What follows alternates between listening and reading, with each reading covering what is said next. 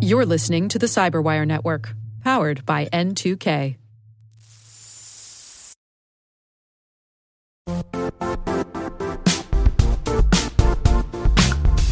The IT world used to be simpler. You only had to secure and manage environments that you controlled. Then came new technologies and new ways to work. Now, employees, apps, and networks are everywhere. This means poor visibility, security gaps, and added risk. That's why Cloudflare created the first ever connectivity cloud. Visit cloudflare.com to protect your business everywhere you do business.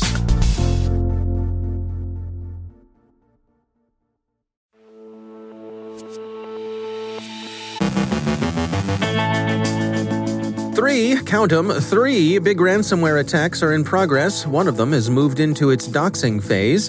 Microsoft resolves authentication problems that briefly disrupted services yesterday. Tracking trends in cyber attacks, the sophistication seems to lie in the execution. The U.S. Defense Department now has an interim rule implementing its CMMC program. Ben Yelin describes the extensive use of facial recognition software by the LAPD. Our guest is Christy Wyatt from Absolute on their Endpoint Resiliency Report. And why do hackers hack? To a large extent, it seems they do so because they can.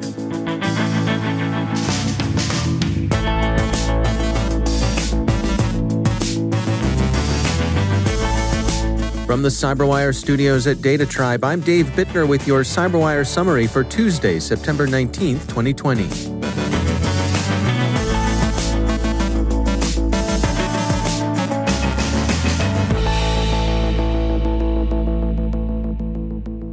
There have been some major ransomware attacks that developed over the weekend and whose effects are continuing. Two of the biggest appear to have hit businesses as opposed to operational systems, and the third one has, as now is customary, made a threat to release sensitive personal information. The French container shipping giant CMA CGM SA disclosed yesterday it was dealing with a cyber attack on two of its subsidiaries in the Asia Pacific region. The Loadstar says the company is working through the attack. It's business as usual as far as moving cargo is concerned, and the company is in the process of remediating disruptions to its IT systems. The company's own disclosures said they closed off external access to its systems as it was containing the ransomware. They described the attack as affecting peripheral servers. Sources tell Le Monde Informatique that uh, the attack was a Ragnar Locker ransomware infestation. In any case, copies of what appear to be the ransom note are signed by Ragnar Locker, and they follow that gang's customary pattern, offering, for example, to decrypt two files for free as evidence of good faith, or whatever the criminal equivalent of good faith might be. There's been no indication so far that CMA intends to pay the ransom. The second big attack was on a large healthcare system that operates facilities in both the US and the UK, although the disruptions appear to be confined to operations in several US states. Universal Health Systems, UHS, is the victim, sustaining a cyber attack that NBC calls one of the largest of its kind. Bleeping Computer reports that it's a Ryuk ransomware attack. Fierce Healthcare says that while the affected hospitals are reverting to manual backups, while their IT systems are unavailable, they are nonetheless being forced to divert ambulances and reschedule surgeries. A brief disclosure UHS issued yesterday said that patients were safe, that no patient or employee data appears to have been accessed, copied, or misused. Many outlets, Threatpost and Wired among them, are drawing the obvious comparison between the UHS attack and the ransomware incident earlier this month in Dusseldorf that forced an ambulance diversion that cost a patient her life. There are no such lethal consequences of the UHS incident, so far at any rate, and reversion to manual systems appears to have enabled the hospitals to continue their operations, albeit in an impeded fashion. But the disruption is widespread and, to say the least, inconvenient. The Russian mob behind Ryuk is known for big game hunting, that is, going after large corporations and other institutions with deep pockets. They have shown themselves to be indifferent to public safety, whatever Robin Hood and compassionate pieties they may have woofed during the pandemic. And a third ransomware attack has turned sour after the victims refused to pay the extortionists. The Wall Street Journal reports that Clark County School District in Nevada, that's the county where Las Vegas is located, it has about 320,000 students, well, they declined to pay, and that the criminals retaliated by releasing Social Security numbers, grades, and other personal information. The attack appeared to have begun on August 27th when the district noticed anomalies in its IT systems. The attackers warned the district on September 14th that they would begin releasing information if they weren't paid, and now they seem to be making good on their threat. One brief disruption yesterday seems to have been unrelated to any attack. Microsoft yesterday suffered outages to Office 365 and the Azure cloud. Redmond resolved the problem, which it characterized as an authentication issue, after a few hours, ZDNet reports. Microsoft's Digital Defense Report concludes that attackers have markedly increased their sophistication over the past year. The sophistication seems to lie more in improved execution of such well known techniques as target identification, indirect approach, and credential stuffing than in the deployment of exotic technical novelties. Pick the targets, go after the softer ones that enable you to get at the harder ones, and make effective use of well known tactics, techniques, and procedures. This can be seen in the way foreign intelligence services interested in, for example, the U.S. elections, are prospecting relatively soft targets among non governmental organizations and think tanks. Microsoft highlights four major trends Last year, they blocked more than 13 billion, with a B, malicious and suspicious emails. More than a billion of those carried URLs set up for the explicit purpose of launching a phishing credential attack. The most common reason they were called in for incident response between last October and this July was, unsurprisingly, ransomware. Nation state espionage services have been occupied with reconnaissance, credential harvesting, malware, and VPN exploits. And finally, IoT threats are growing and evolving. The first half of this year saw a 35% increase in IoT attack volume over the same period of 2019.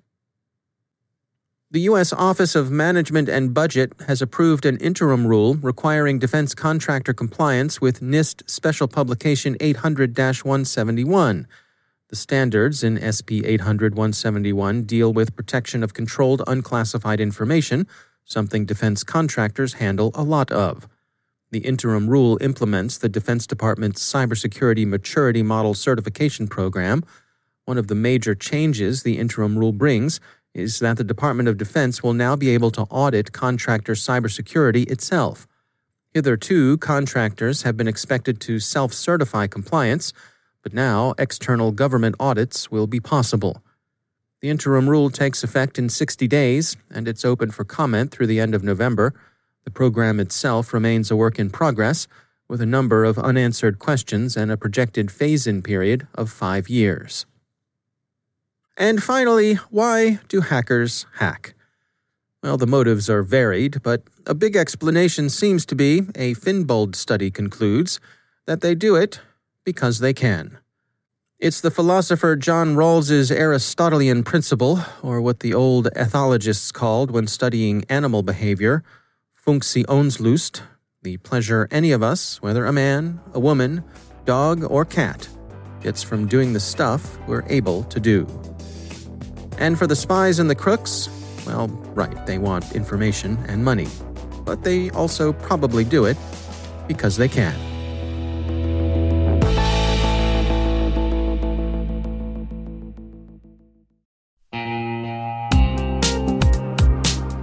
Managing the requirements for modern security programs is increasingly challenging and time consuming.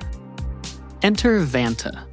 Vanta gives you one place to centralize and scale your security program. Quickly assess risk, streamline security reviews, and automate compliance for ISO 27001, SOC 2, and more.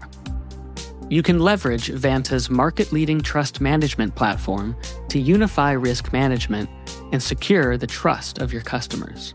Plus, use Vanta AI to save time when completing security questionnaires.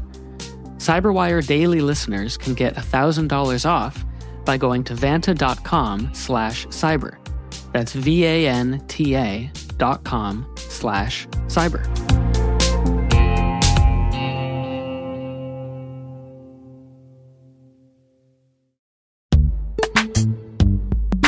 In the dynamic world of enterprise security, identity architects and IT leaders face a major challenge.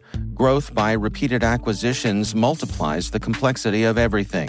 Multiple IDPs, MFA providers, policy engines that all need to coexist. This can lead to fragmented user identities and policies that create security vulnerabilities and add access friction. Strata Identity solves this. Now you can decommission unneeded IDPs and consolidate the ones you'd like to keep without rewriting apps or disrupting users, engineers, and app owners. Plus, Strata's modular architecture makes it easy to integrate with any identity provider without manual maintenance and coding. Join the ranks of cybersecurity leaders using identity orchestration Visit strata.io slash cyberwire, share your top identity security priorities, and receive a pair of complimentary AirPods Pro. Offer valid for organizations with over 5,000 employees. Step into a new era of identity management at strata.io slash cyberwire.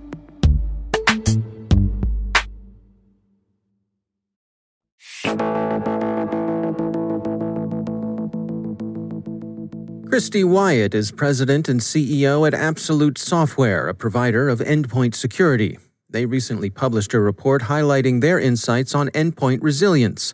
Christy Wyatt joins us with their findings. So, this is the second. Uh, we did our inaugural report about a year ago, uh, where we, because of our position embedded in a half a billion devices, we have a lot of visibility over those devices that are activated. Um, and as we were sort of watching COVID unfold, but also watching the state of security as COVID was unfolding.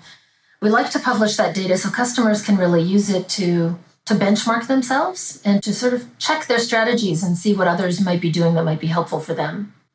Well, let's go through some of the findings together. What were some of the key things that stood out to you? In this past report, in the in the past State of the Endpoint report, I think I, one of the biggest um, things that we've been tracking over the past year has really been the resiliency of security controls on endpoint devices. By that, we mean we measure uh, not just how many security applications or controls you have protecting your device, but how well they're working. Are they installed? Are they running? Have they gone offline? And so, some of the things we noticed this year versus last year is that we've continued to see the number of security controls on these devices increase, but we've also seen uh, the rate of decay stay constant, meaning that these, these controls continue to fall offline. And during this year, a year where every device is off the network and at home with your employees, it's a it's a very bad year to not have your security running when you when you need it the most. Well, uh, given the information that you've gathered here, what are your recommendations? H- how do organizations do a better job of getting on top of this? We think right now, especially given what's going on around us, uh, we're sort of in a new modernization of endpoint computing. You know, these kinds of events force you to reevaluate your architecture and say, do I have all of the pieces I need? And so today, what's most important is that you know where every single asset is because it's not in the building. You know, you need to think about what are the strategies for these security applications. A lot of the security applications that we've come to rely on uh, have an assumption that you're connected to the corporate network, either because you're in the building or because you're at home connected via VPN. And then the third piece that we talk about all the time is resiliency.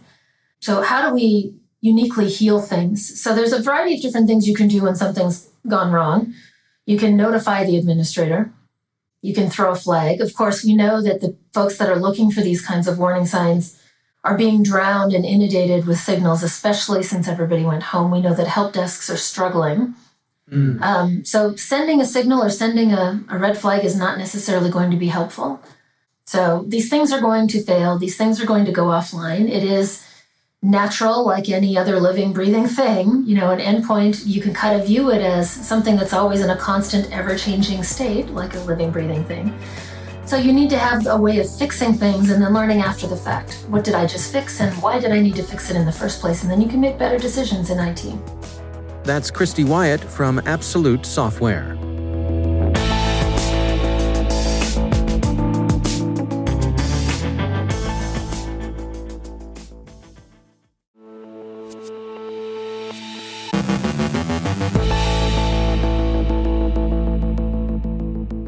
And joining me once again is Ben Yelin. He's from the University of Maryland Center for Health and Homeland Security and also my co host over on the Caveat podcast. Ben, always great to have you back. Good to be with you again, Dave. Uh, interesting article. This is from the LA Times, uh, written by Kevin Rector and Richard Winton. Uh, the article is titled Despite Past Denials, LAPD has used facial recognition software 30,000 times in the last decade, records show. What's going on here, Ben? So, the Los Angeles Police Department had previously denied using facial recognition uh, software entirely, or at least they denied having records related to facial recognition. But this article, through its investigation, discovered that they had used facial recognition technology nearly 30,000 times since 2009. So I think what they were saying to press prior to this article and this study being released was technically true. They did not maintain the records, but they have access to a regional database maintained by the Los Angeles County Sheriff's Department. And through that database, they were able to, uh, or Los Angeles Police Department officers were able to access facial recognition records over nearly 30,000 times uh, over the past 11 years. This is an extremely effective law enforcement tool, at least it is theoretically. Uh, if you have you know victims of crimes who are not willing to confront criminal defendants in court oftentimes mm-hmm. the best way to identify those criminal defendants is through something like facial recognition software if you have uh, a security camera that caught somebody's face and you match it up to uh, a mugshot or a driver's license record um, that is going to be very compelling evidence in a court of law uh, but, you know, there are always privacy concerns and there are particularly transparency concerns when, you know, it takes a Los Angeles Times expose to discover the uh, extent to which this technology is being used. Hmm. Yeah, uh, it seems to me like there's a big gap between no use and 30,000 times. How, how is the LAPD uh, trying to uh, thread that needle? So he said the uh, assistant chief of police of Los Angeles uh, is a guy by the name of Horace Frank. Claimed as part of this article that it is no secret that the Los Angeles Police Department uses this technology. He said they're not trying to hide anything. Uh, this goes in, this is directly in contrast to recent denials from the department itself, including two in the past year where they claim to not have access to facial recognition records. The discrepancy is explained in kind of the most uh, pathetic way possible, which is they were simply mistakes. Uh, we did not mean to, you know, conceal the fact that we're using this technology. It just sort of happened. Um, that seems to be the, the explanation that they came up with. My hmm. guess is, you know, there is some gray area in terms of maintaining records and accessing records. And it seems to be true that they did not maintain those records, but through this regional collaborative, uh, through the Los Angeles County Sheriff's Office, they were able to access these records. And I think that distinction might be meaningful, you know, from the department's perspective, but at least from the public's perspective, it's it's probably rather useless. The public now knows that no matter who's actually storing these records, they've been used up to 30,000 times uh, in the country's second largest local police department. Now, uh, California has uh, led the way when it's come when it's come to many privacy uh, laws. Uh, could this uh, article here, the, these revelations from the LA Times, could, could this be you know ammunition for those who are looking to bolster those arguments? So there are there are some legal protections as it relates to facial recognition technology. Um, there was a memo uh, written by the Los Angeles Police Department's Office of Constitutional Policing and Policy. Always good to have one of those offices um, that sets facial recognition usage policies within the department. Um, so it said that the technology shall not be utilized to establish any database or create suspect identification books. It has to be based on particular information.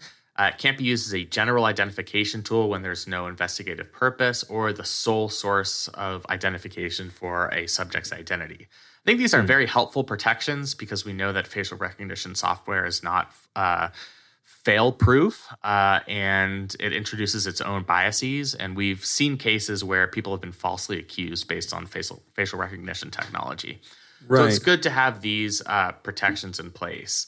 But um, you know, it's always a question of enforcement. If the department was not aware enough to admit that they were obtaining these records thirty thousand times over the last eleven years, it's going to create a trust issue as to whether they're complying with these department regulations. Yeah, and it, I, I mean, I guess the this notion that uh, the LAPD can can follow these rules internally, but then when it's convenient, walk across the street to their good friends at the LA Sheriff's Department and and make use of their system. Uh, you know, we you can you can imagine why people would call foul on that. Yeah, I mean, I think it was a misleading way um, to respond to press inquiries about this. You can see why they did it. I mean, because it's such an effective uh, investigative tool.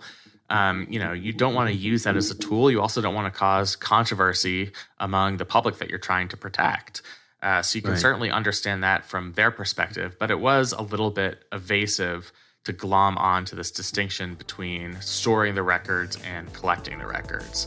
Um, hmm. You know, and I think that's something that they have to be held to account for. Yeah. All right, interesting story uh, from the LA Times. Again, it's titled Despite Past Denials, LAPD has used facial recognition software 30,000 times in the last decade, records show. Ben Yelin, thanks for joining us. Thank you.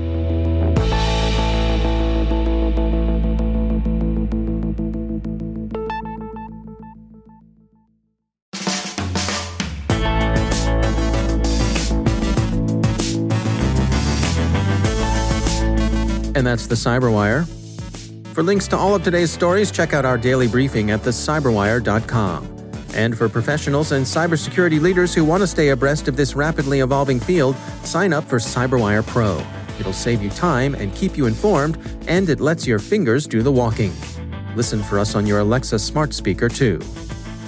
The Cyberwire podcast is proudly produced in Maryland out of the startup studios of Data Tribe, where they're co building the next generation of cybersecurity teams and technologies. Our amazing Cyberwire team is Elliot Peltzman, Puru Prakash, Stefan Vaziri, Kelsey Bond, Tim Nodar, Joe Carrigan, Carole Theriault, Ben Yelin, Nick Veliky, Gina Johnson, Bennett Moe, Chris Russell, John Petrick, Jennifer Eiben, Rick Howard, Peter Kilpe, and I'm Dave Bittner. Thanks for listening. We'll see you back here tomorrow.